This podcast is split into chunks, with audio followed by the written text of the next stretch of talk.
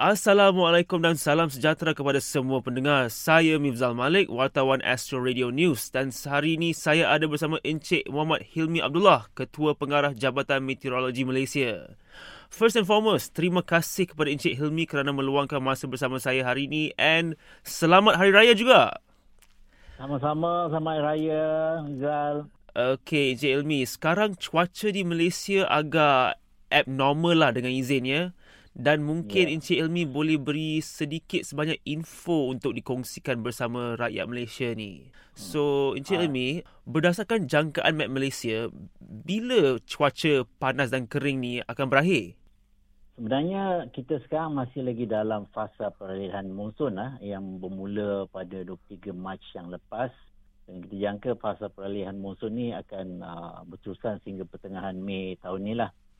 Um, apa yang berlaku sekarang ni uh, cuaca panas yang kita alami kering ada kalanya kering uh, um, di setengah kawasan tu adalah satu fenomena yang yang biasa berlaku lah terutama sekali pada penghujung um, monsun timur laut yang telah berlalu eh, hmm. dan hingga ke pertengahan um, April lah.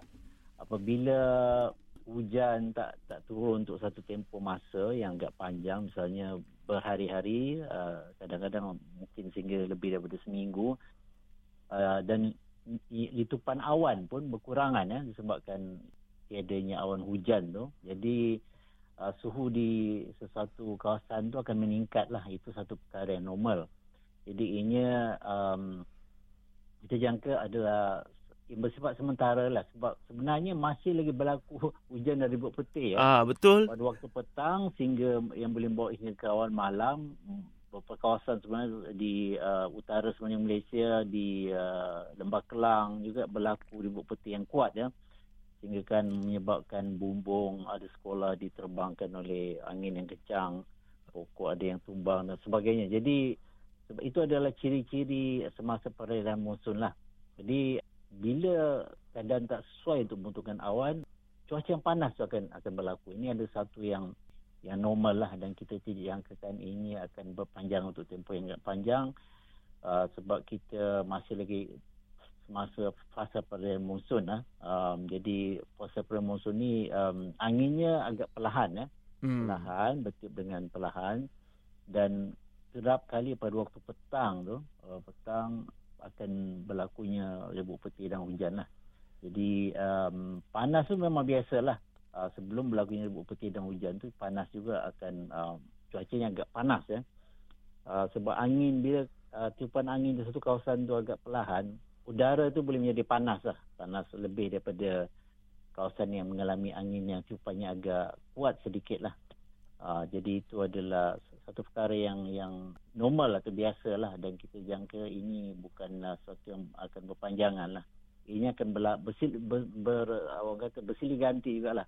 Apabila tak berlaku hujan di petir, kita akan alami cuaca yang agak panas. Ya lah. Total ini kawasan berlaku di kawasan-kawasan pedalaman lah. Hmm. di uh, uh, negara kita. Hmm. Uh, Encik Ilmi ada mention tentang uh, apa tu uh, pasal awan-awan ni kan.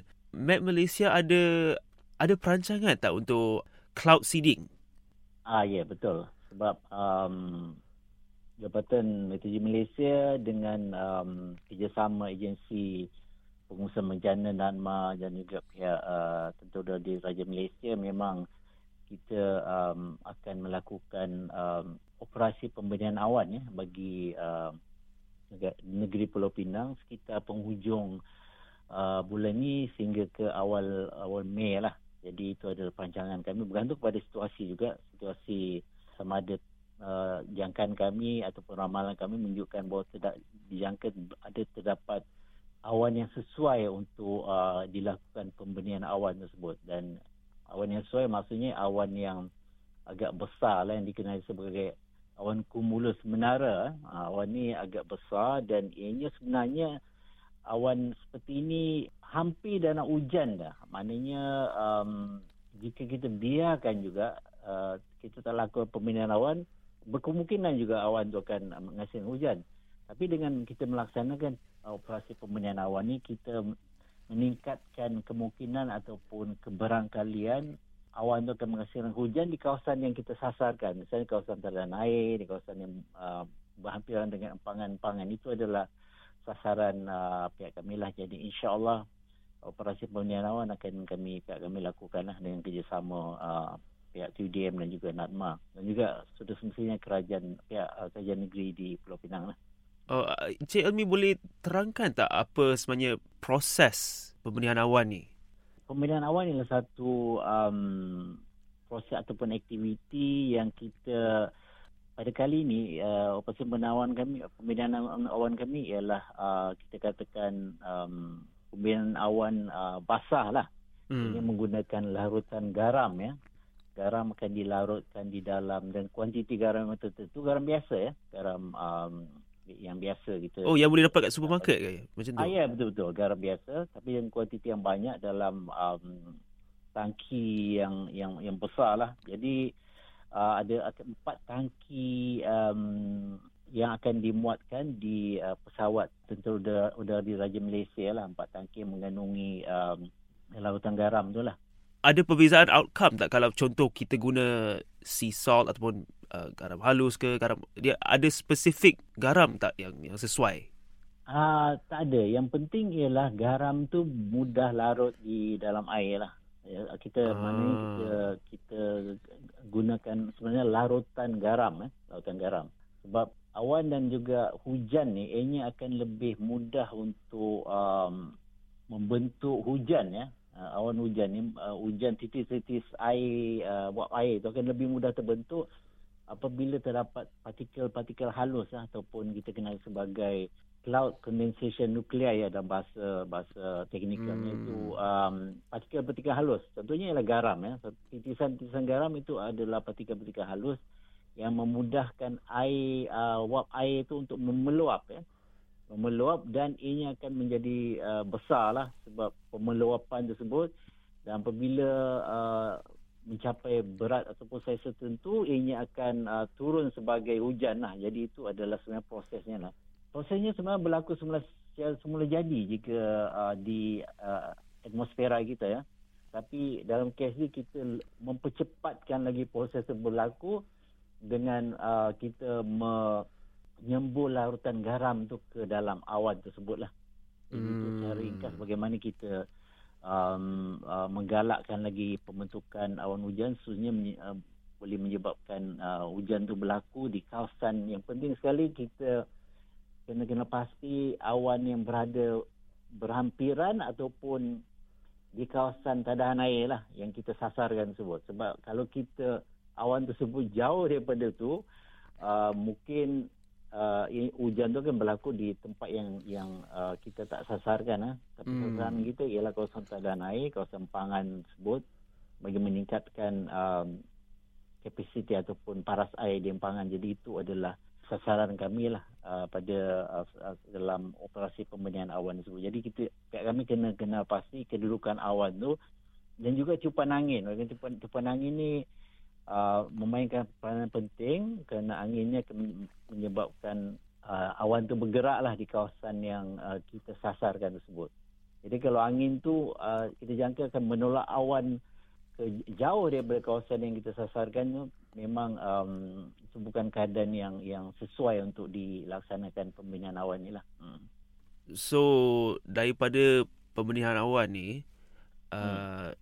dah apa tu dah turun hujan apa possibility ada ke possibility benda ni jadi tak terkawal and uh, boleh menyebabkan banjir. Ada ke possibility macam tu? Uh, setakat um, operasi pembinaan awan yang kami lakukan memang uh, tidak pernah berlaku lagi keadaan yang sedemikian lah. Uh, sebab biasanya kami akan mesasarkan cuma uh, satu atau dua awan um, kumulus menara yang saya terangkan uh, tadi. Jadi uh, kesannya t- bukan menyeluruh. Eh. Sebab ribu peti ni yang menyebabkan banjir besar tu ialah ribu peti yang berlaku uh, orang kata uh, di kawasan yang luas ya. Kawasan hmm. yang luas beberapa uh, sel-sel ribu peti lah uh, yang uh, ada kalinya jenis yang berkelompok kan. Hmm. Tapi apa yang kami lakukan ni ialah awan kumulus menara yang uh, orang kata bersendirian atau satu atau dua saja kan. Jadi kesannya impaknya tidak tidak banyak sebab kita kita kena pilih yang awan yang berhampiran dengan tu pun tak tak banyak sangat lah uh, berhampiran dengan kawasan tadahan tu. Kita bukan ah. um, apa menyembur di kawasan yang sangat luas kan. Uh, tak, sebab kita uh, matlamat kami ialah untuk meningkatkan air di pasai di empangan tersebut lah. Mm-hmm. So amountnya cukup untuk sejukkan environment je lah. Dia, dia, ah, dia tak lebih lah. Kawasan yang kecil yang kawasan yang terhad tu, kawasan tadahan ah. itu je.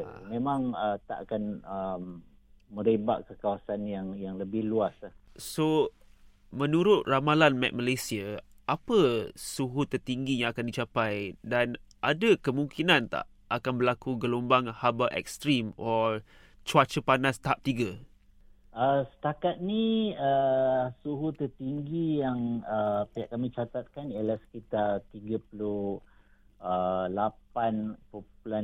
darjah Celsius lah. Uh, iaitu pada di salah satu stesen kami di sekitar Felda Sungai Koyan ya.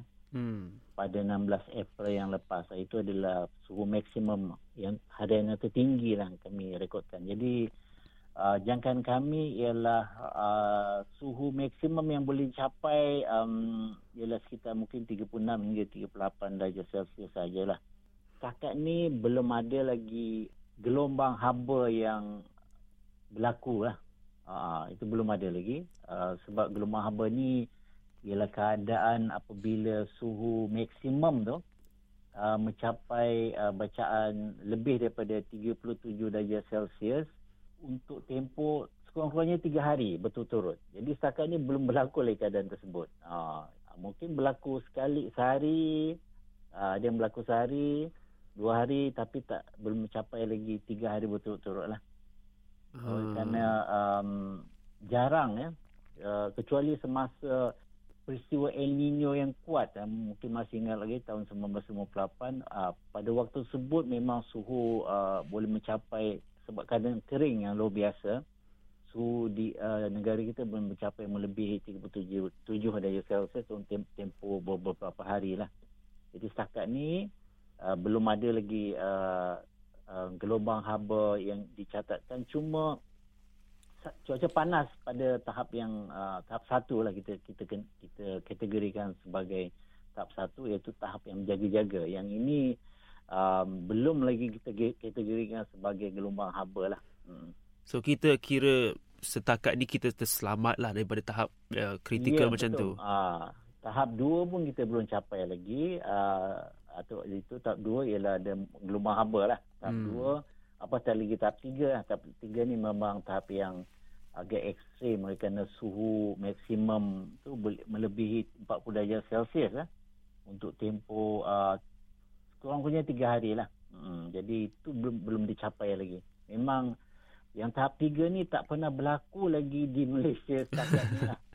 Uh, sejak kami mula uh, mencerap suhu ni ataupun menyimpan bacaan suhu ni belum pernah lagi uh, berlaku uh, empat, melebihi 40 darjah Celsius tiga hari betul-betul belum pernah lagi. And tak ada petunjuk yang lah. and tak ada petunjuk pun yang akan sampai tahap tu lah. Ya, ya. Uh, mengikut uh, ramalan kami, kita tak jangka akan mencapai tahap uh, tiga tu lah. Mm-hmm. Negeri dan kawasan yang mana yang dijangka paling terjejas dengan cuaca panas dan kering ni?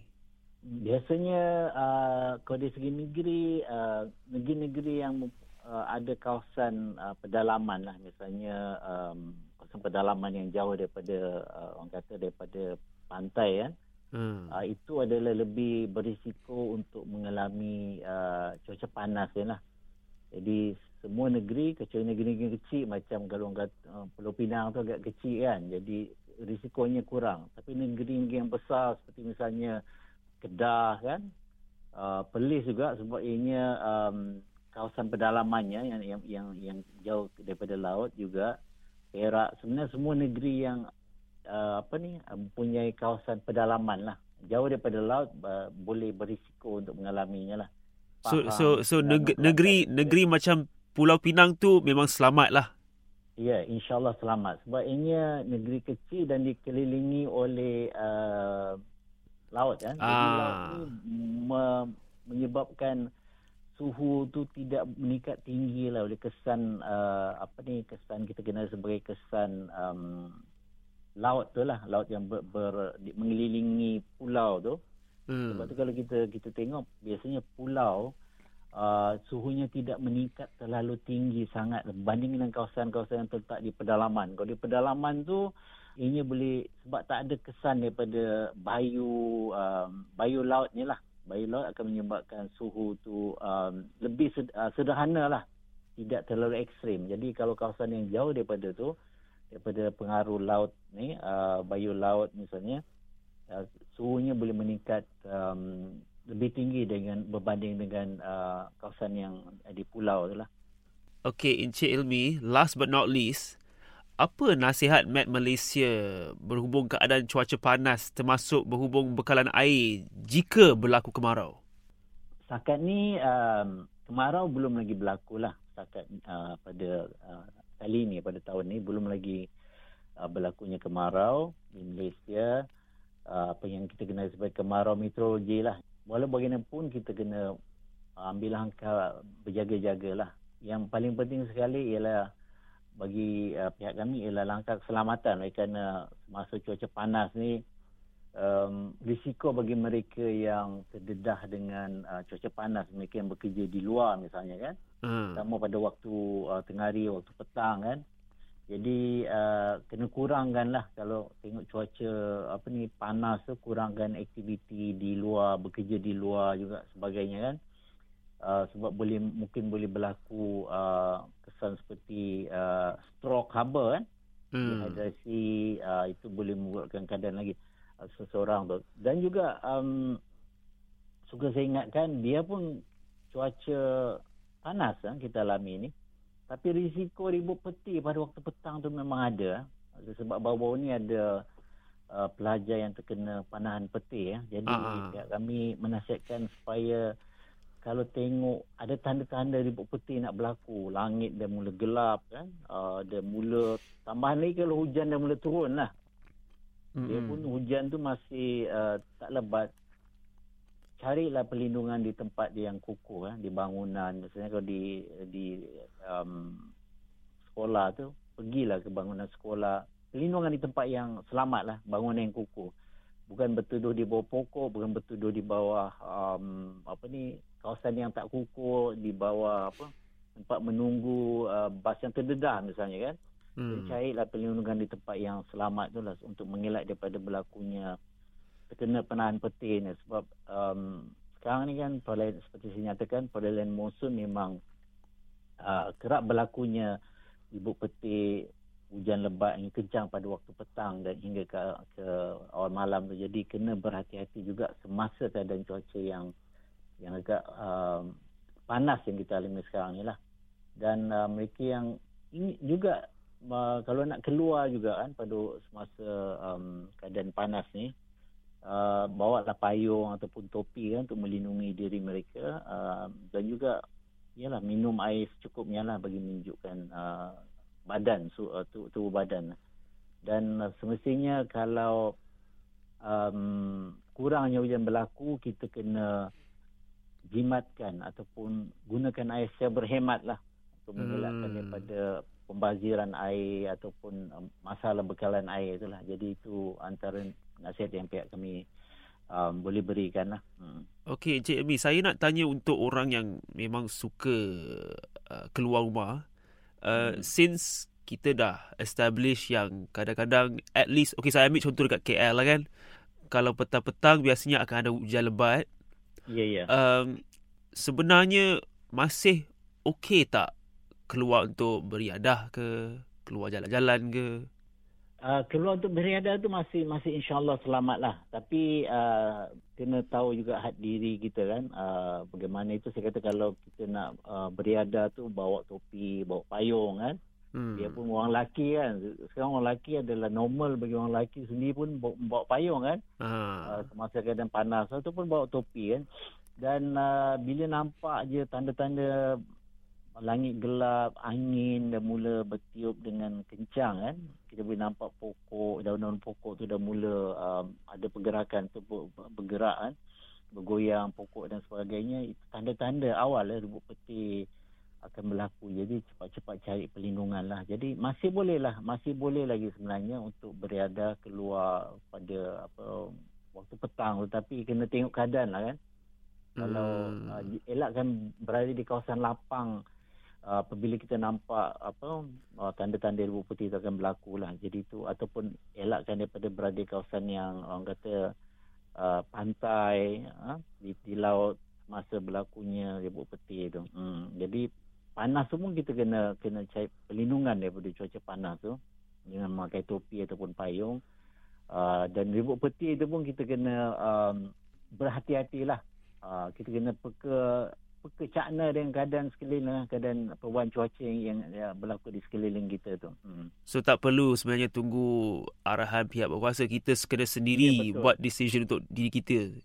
Ya, itu betul. Itu yang betul. Kesedaran uh, diri kita, um, kita perlu memiliki kesedaran tentang bencana ni uh, pada setiap uh, diri uh, manusia lah. Mm. Uh, nampaknya itu sahaja banyak input yang Encik uh, Hilmi beri kepada kita hari ini. Uh, terima kasih sangat-sangat. uh, ya, ya.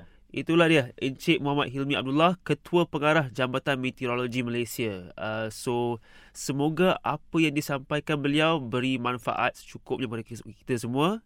Jagalah kesihatan Jaga keselamatan. Uh, Macam dia kata tadi Macam beliau kata tadi uh, Observe cuaca Observe keadaan uh, Sebelum atau bila keluar pada rumah. Uh, Buat self-evaluation Sebab semua ni untuk kesihatan dan keselamatan kita sendiri juga Baik, so sekian sahaja temu buat saya bersama dia. Uh, terima kasih kerana mendengar.